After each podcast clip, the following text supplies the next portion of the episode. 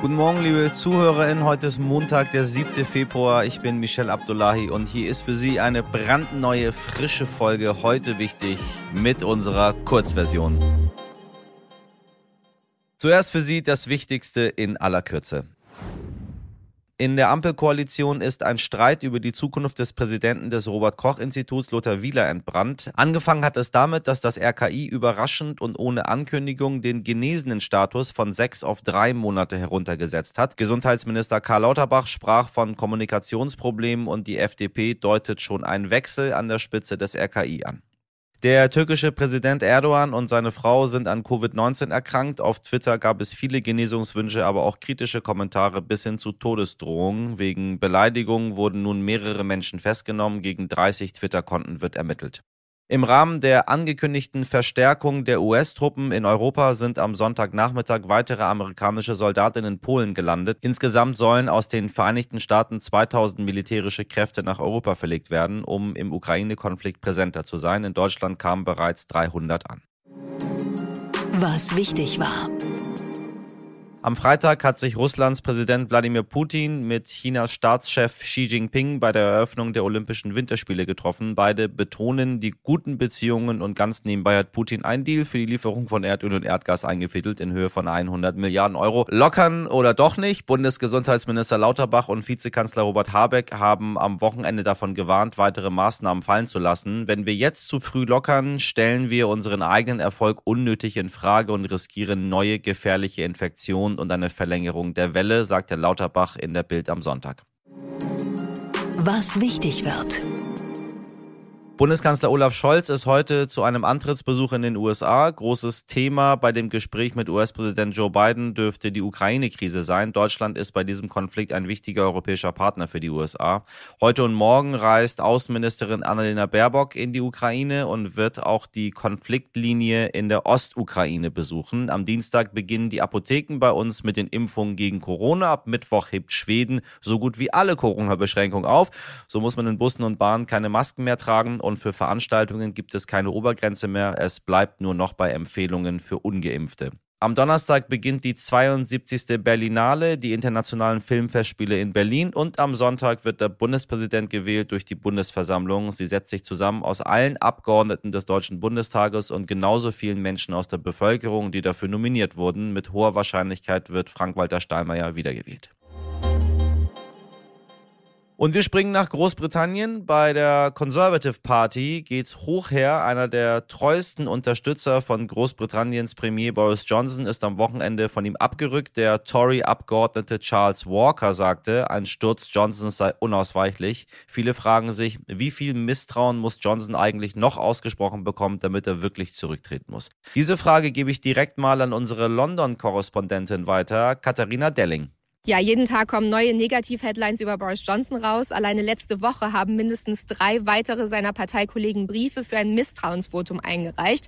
Insgesamt 54 Briefe müssen eingereicht werden, damit es so ein Votum gibt. Und zwar bei dem 1922-Komitee. Das ist ein Ältestenrat, der dann eben entscheidet, ob es ein Misstrauensvotum gibt oder nicht. Äh, wie viele tatsächlich eingereicht wurden insgesamt, das weiß man im Moment nicht. Außerdem haben letzte Woche dann auch noch fünf seiner Berater gekündigt. Also es wird jetzt wirklich immer enger für ihn. Und trotzdem hat einer seiner engsten Vertrauten jetzt gesagt, dass er immer noch die Unterstützung von über 90 Prozent der Partei hat. Also im Moment ist es wirklich unklar, ob er ein Misstrauensvotum verlieren würde.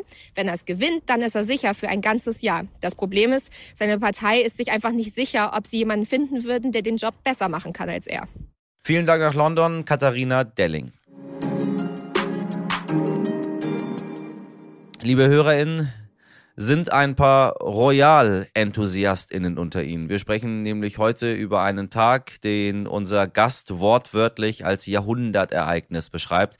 Wir bleiben in Großbritannien, dessen Volk in diesen, ja, doch etwas schwierigen Zeiten seine Königin feiert. Queen Elizabeth II. hat ihr 70-jähriges Thronjubiläum das Platin-Jubiläum. Am 6. Februar 1952 wurde sie durch den Tod ihres Vaters zur Königin. Erst fünf Jahre vorher, 1947, hatte sie damals noch als Elizabeth Windsor dem britischen Volk versprochen. I declare before you all that my whole life, whether it's been long or short, shall be devoted to your service and to the service of our great imperial family to which we all belong.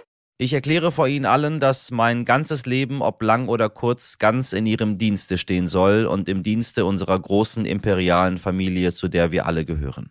Lang war und ist es noch dieses ereignisreiche Leben. Meine Kollegin Mirjam Bittner hat sich deshalb mit dem Adelsexperten Michael Begasse unterhalten, der fast die Hälfte dieser Regierungszeit damit verbracht hat, das britische Königshaus zu beobachten und zu analysieren. Selbst wenn Sie kein Fan der Royals sind, das Gespräch ist vollgepackt mit spannenden Infos, Hintergründen und der großen Frage, kann dieses Königshaus einmal den Tod seiner Jahrhundert-Queen überleben? Hallo Michael, schön, dass du da bist. Hallo liebe Mirjam, hallo. Freut mich sehr. Ähm, wir dürfen über ein besonderes Ereignis sprechen, sage ich jetzt mal, und zwar dem 70-jährigen Thronjubiläum der Queen, der britischen. Ja, wir können sogar über ein Jahrhundertereignis sprechen, weil es gibt keine britische Monarchin, überhaupt keinen britischen Regenten in der mehr als tausendjährigen Geschichte, der es so lange auf einem Thron ausgehalten hat. Die Queen ist äh, seit gestern 70 Jahre auf dem Thron. Sie ist äh, zum Beispiel ja auch Königin nicht nur von Großbritannien, sondern auch von Australien, Kanada, Neuseeland. Die mhm. hat ja mhm. noch 14 Länder oben drauf. Und sie ist eine Frau, die wirklich diese 70 Jahre mit ganz viel Energie und mit ganz viel, ja, ich sag mal, Haltung und, und, und, und, und, ja, kompromisslosem Einsatz für die Krone hinter sich gebracht hat. Mhm. Sie bereitet ja jetzt gerade auch quasi schon ihren, ihren Übergang vor. Camilla wird Queen Consort. Was heißt es genau, wenn du es erklären kannst? Mhm. Also Queen, Queen Consort wäre die Begleiterin des Königs. Mhm. Also wir werden Camilla als Queen Camilla okay. bezeichnen. Genau wie wir Queen Mom, also die Mutter der jetzigen Queen, war ja auch von ihrem, von, von, von, von, von ihrem eigenen Recht, war sie ja in Anführungsstrichen nur angeheiratet. Ihr Frauen, ihr habt es übrigens da viel, viel besser als wir Männer. Also ja, das ist wirklich wahr war, äh, auch im Jahr 2022, wenn ein Mann eine Königin heiratet, äh, wird er nur Prinz. Schauen wir nach Schweden, zum Beispiel Daniel, der Mann von Victoria, wird, wenn sie mal Königin wird, wird er ja nicht König. Der wird Prinz bleiben. Äh, Prinz Philipp, wir haben eben schon über den Mann der, den verstorbenen Mann der Queen gesprochen, ja. war sein ganzes Leben lang Prinz Philipp, der Herzog von Edinburgh. Der hieß ja auch nicht König. Ihr Frauen habt es deutlich besser. Frauen, die einen einen König oder einen künftigen König heiraten, die bekommen den Ehrentitel einer Queen, also einer Königin, Königin Silvia von Schweden, Königin Letizia von Spanien, von Spanien, Königin Mathilde von Belgien und wir werden dann eine Königin Camilla an der Seite von Prinz Charles sehen. Und danach in der nächsten Generation eine Queen Catherine, also eine Königin Kate an der Seite von William.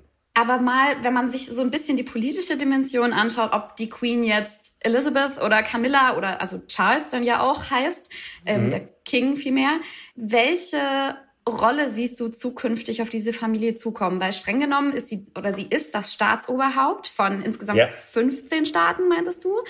Ja. Aber sie darf ja sich politisch nicht äußern. Sie macht es dann eher subtil durch Outfits, durch Hüte und solche Geschichten. Ja. Dafür ist sie auch so ein bisschen bekannt. Ja, natürlich. Also ich werde nie vergessen, da war ich damals für NTV Live in Berlin, als die Queen ihren letzten Staatsbesuch gemacht hat. Das war im, im Rahmen dieser Brexit-Verhandlungen. Da hat sie Europa blau getragen. Das war natürlich ja. ein Statement. Ein Statement, also nach dem Motto, äh, äh, ich bin für Europa. Sie ist, eine, sie ist eine Europäerin. Sie ist auch eine Friedenskönigin, äh, Elisabeth II. Also sie hat keine Macht, aber sie hat eine moralische Macht. Und das ist das, was, was auch sie ist der Kompass. Sie ist der Kompass nicht nur für die Politik in Großbritannien, sondern sie ist der moralische Kompass für dieses gesamte Land. Und wenn die Queen mal irgendwann nicht mehr sein wird, hoffentlich erst in vielen, vielen, vielen, vielen Jahren. Ihre Mama ist 101 geworden, also hätten wir noch ein paar Jährchen.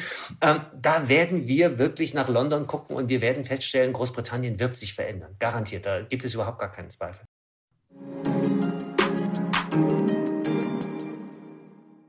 Das war's für heute in der Kurzversion. Wenn Sie noch mehr Royales von Michael Begasse hören wollen, dann empfehle ich Ihnen sehr, auch unsere Langversion zu hören. Folgen Sie uns, empfehlen Sie uns weiter. Bewerten Sie uns, schreiben Sie uns, tun Sie, was immer Sie möchten, aber machen Sie es an heute wichtig. At Sterndi. Ich wünsche Ihnen einen wundervollen Start in die Woche. Machen Sie was draus. Bis morgen, Ihr Michel Abdullahi.